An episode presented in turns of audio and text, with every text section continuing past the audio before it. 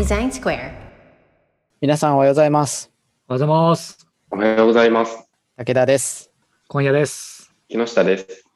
このポッドキャストは毎週月水金曜日の朝8時に公開しているアトライのデザイナーがざっくばらんに話をするポッドキャストです。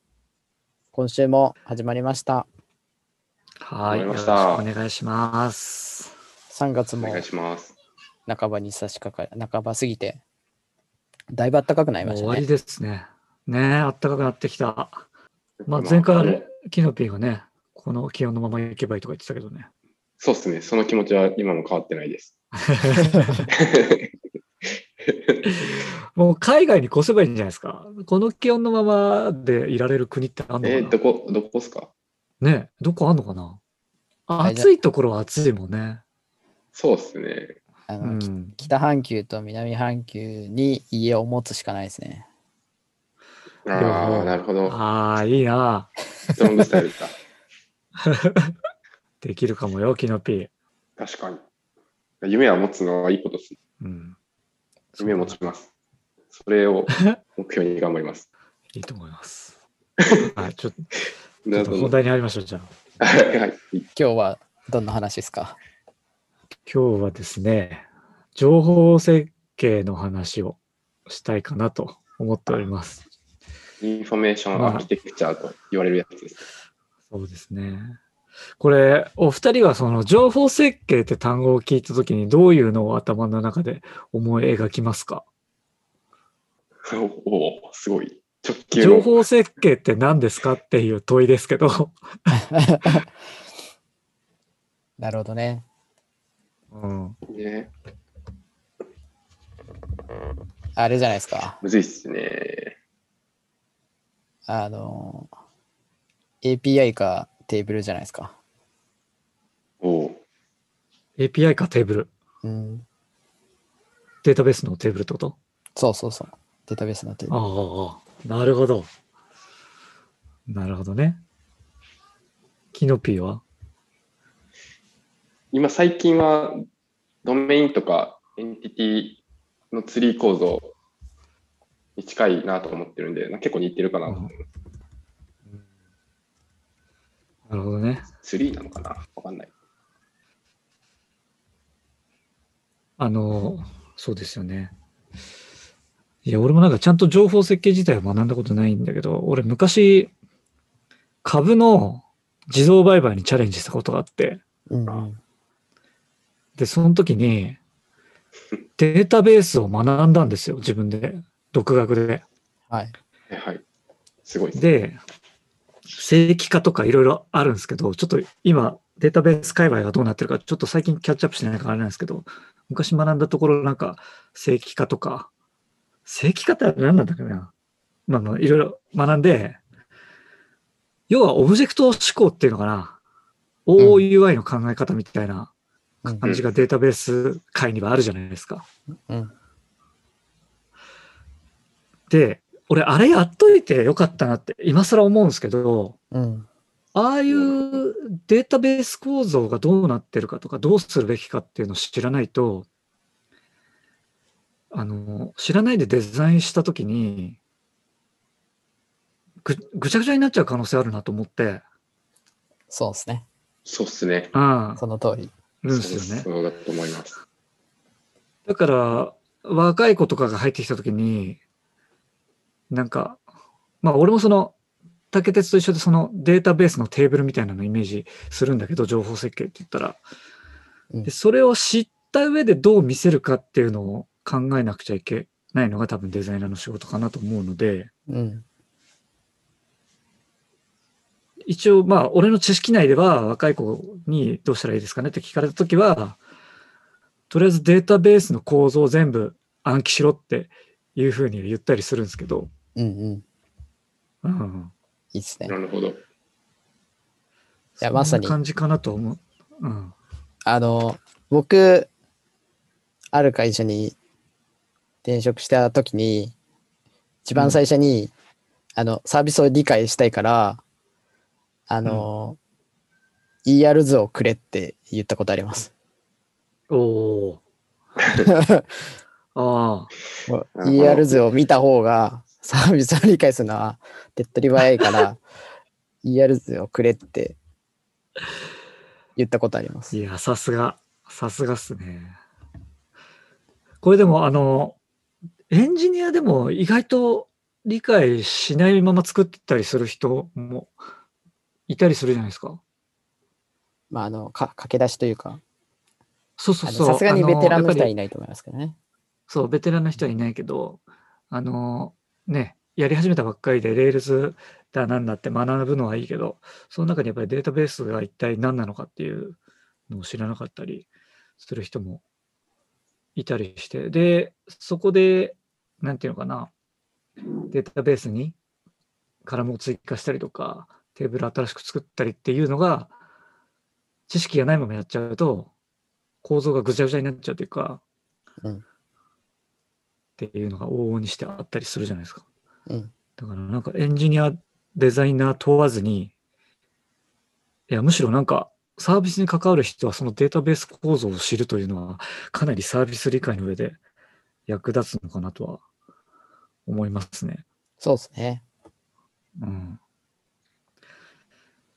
そうだキノ。ピは、キノピは初めどうしてたの？その WeBox やるときは。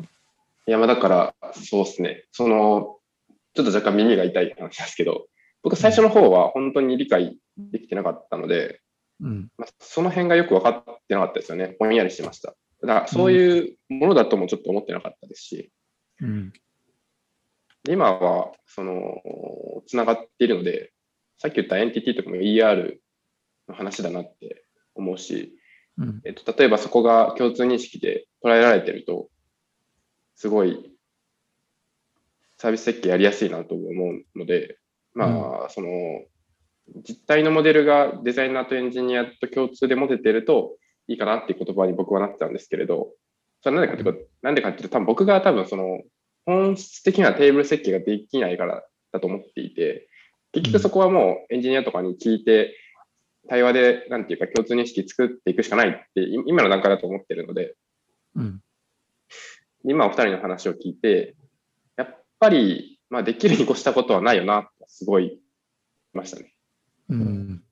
うんまあ、なので今はちょっと全暫定的じゃないですけれど、とはいえ、その、やっぱり実態を捉えに行くじゃないですけれど、同じ共通認識を、まあ、完璧には理解しなくてはいいと思うんですけれど、その、こういう情報とかデータ構造を持つ、持っていって、その、それに沿った、沿ったというか、そこから外れないように UI をデザインしないと、やっぱ破綻するなっていうのが、今思ってることですね。OUI とか DDD とかそういう話にかなりつながってくると思うんですけれど、うん。うん、なんかそこの課題感というか、はありますね。うん。うん。うん。あの、僕、あの、テーブルを理解しに行くっていうのは、まあ今あるサービスを理解するっていう意味では、それが一番手っ取り早いじゃないですか。うん。で、新しく作っていくときって、エンジニアも新しくテーブルを設計したりするじゃないですか。うん。で、なんだろうな、ど、どっちがいいとかいう話じゃないんですけど、うん。えっと、テーブルとかそういう、あの、情報で、データの設計がもろに UI に影響するんで、するので、うん。えっと、テーブル設計がうまくできてないと、逆に言うと UI って限界があるなっていうのはあるじゃないですか。はいはいはい。うん。だから、逆逆に言うと UI この方がいいのになっていうところから、テーブルを設計し直すとか、あまあ、い今あるサービスだとテーブルを設計し直すだし、新しいサービスだったらそこからテーブル設計をして、その、えーなんていうのかな。あの、エンジニアが思うテーブル設計と、えーとデザイナーが思うテーブル設計を突合して、こう、うん。なんだなレ、レビューし合うというか、あぶアイデアをぶつけ合うっていうことができると、あの、そもそもの設計がすごくクオリティが上がるんじゃないかなとは思うんですけどね。うん。うん。今の話聞いて、ちょっと一つ、その、まあ特に新しいサービスって考えたときに、便宜的にすごい分かりやすいなと思ったんですけど、その、さっきの小林さん言ってたところの、なんか面白い一つの考え方なんですけれど、エンジニアの人ですごいデザインに関心持ったり、体験考えてくれる人もいて、かつ、ちゃんとデータ設計、ええっと、なんていうかな、えっと、ドメインというか、エンティティとか、テーブル設計もちゃんと意図してやってくれるけれども、そこが意外と結合しない人もいるなと思っていて、今度。うん。結構、だからデザインフェーズはユーザー体験をしっかり考えましょう。じゃあ、それを、えっ、と、テーブル構造に落とし込むとどうなるのかっていう、まあ、結構ワンウェイの発想になってくると、うんえっと、結構その、体験設計主体になりすぎるというか、いわゆる UI に寄りすぎた方に発想に行っちゃって、それをどう、うんじゃあ体系、えっとテーブルに落とし込むかみたいな発想になるんですけれど、うん。もうちょっとその中間ぐらいの、例えば情報設計でもいいし、実態が何があるかっていう議論すごい大事だと思うんですよ。特に新しいサービスとか新しい機能を考えるときに、どういう関心を持って、どういうふうなものを、に人の関心をこう結びつけていくと、本質的にはうまくいくよねって抽象化した議論が結構必要になってきて、うん。でそこが UI とテーブルを行ったり来たりするみたいな、うん。まあ、そこはハウなんでどこなんでもいいですけど、イメージとして分かりやすいのは、まあ確かに UI でイメージ持って、じゃあそれって実態でどうなのってここの揺り動かしとかができると、よりそこの実態の部分が見やすくなるよな、みたいなのは最近すごく感じますね。でそこが意外と、そのエンジニアの人もそうだし、デザイナーもそうだし、結びつけられてないなっていうのは、変な話、その実態によって UI って別に変わっていいんだよ、みたいなうん発想にするのって意外と結構難しいんだなっていう。なるほど。うん。情報設計ってそれで大事だなって思ったのはこの前思いましたね。う。うんん。なるほどね。いや、まさに、そのね、オオブジェクトが変わったらね、変わるからねそうね。で、そうんの、そこが実は一番強いみたいな。そう、その、お、なんだろうな。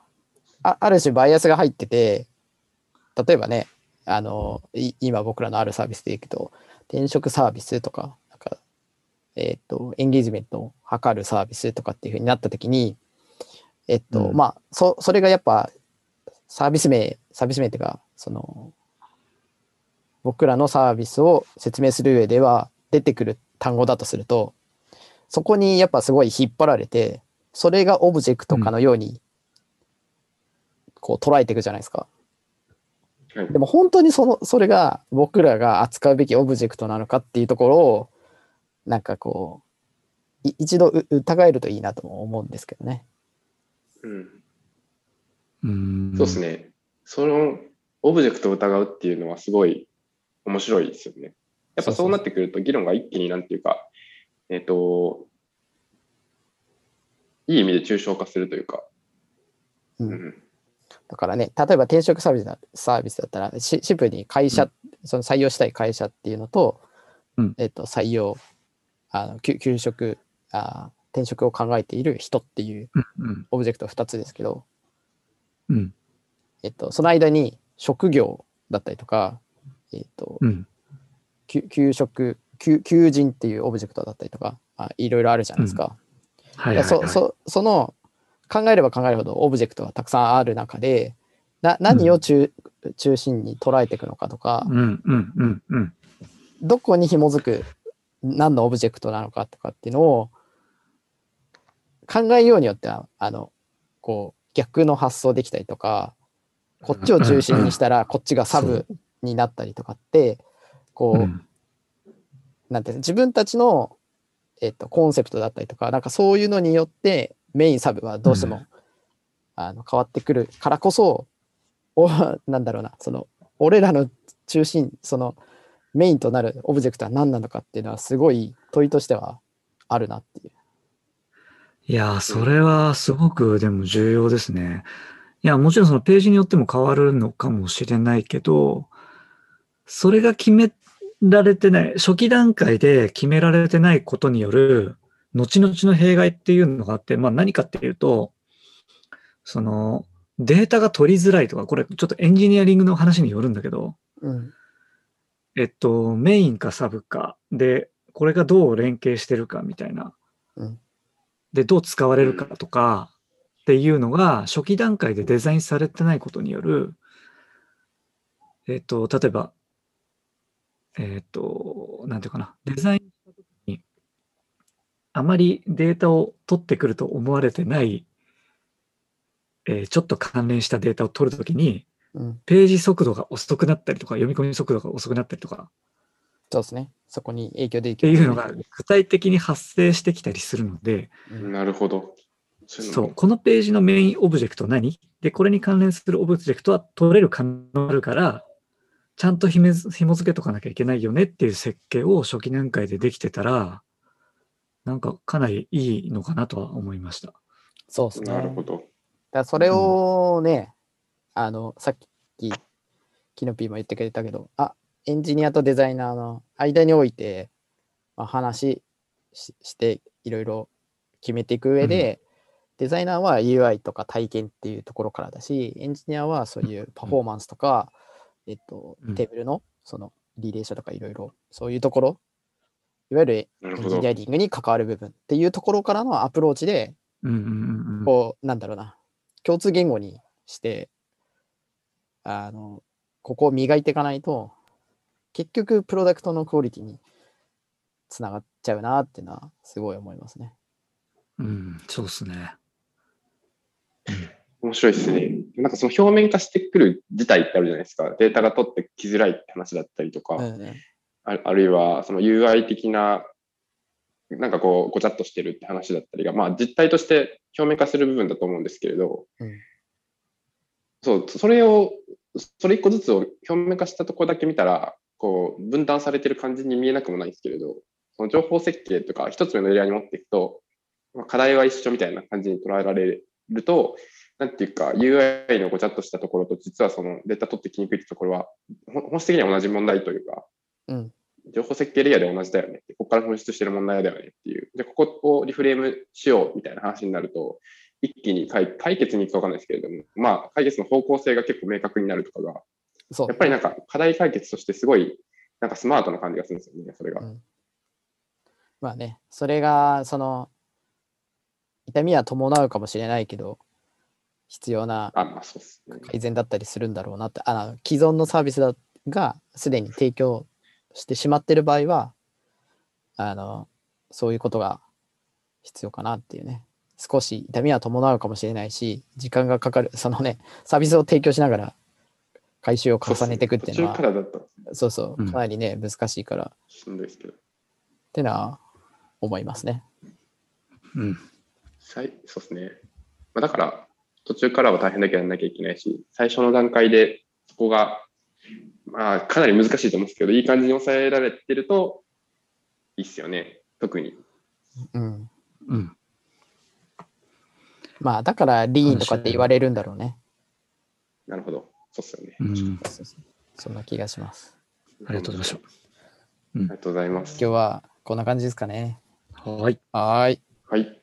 じゃあ皆さん、フォローもお願いします。お願いしおます。願いします。では皆さん、さようなら。さよなら。さよなら。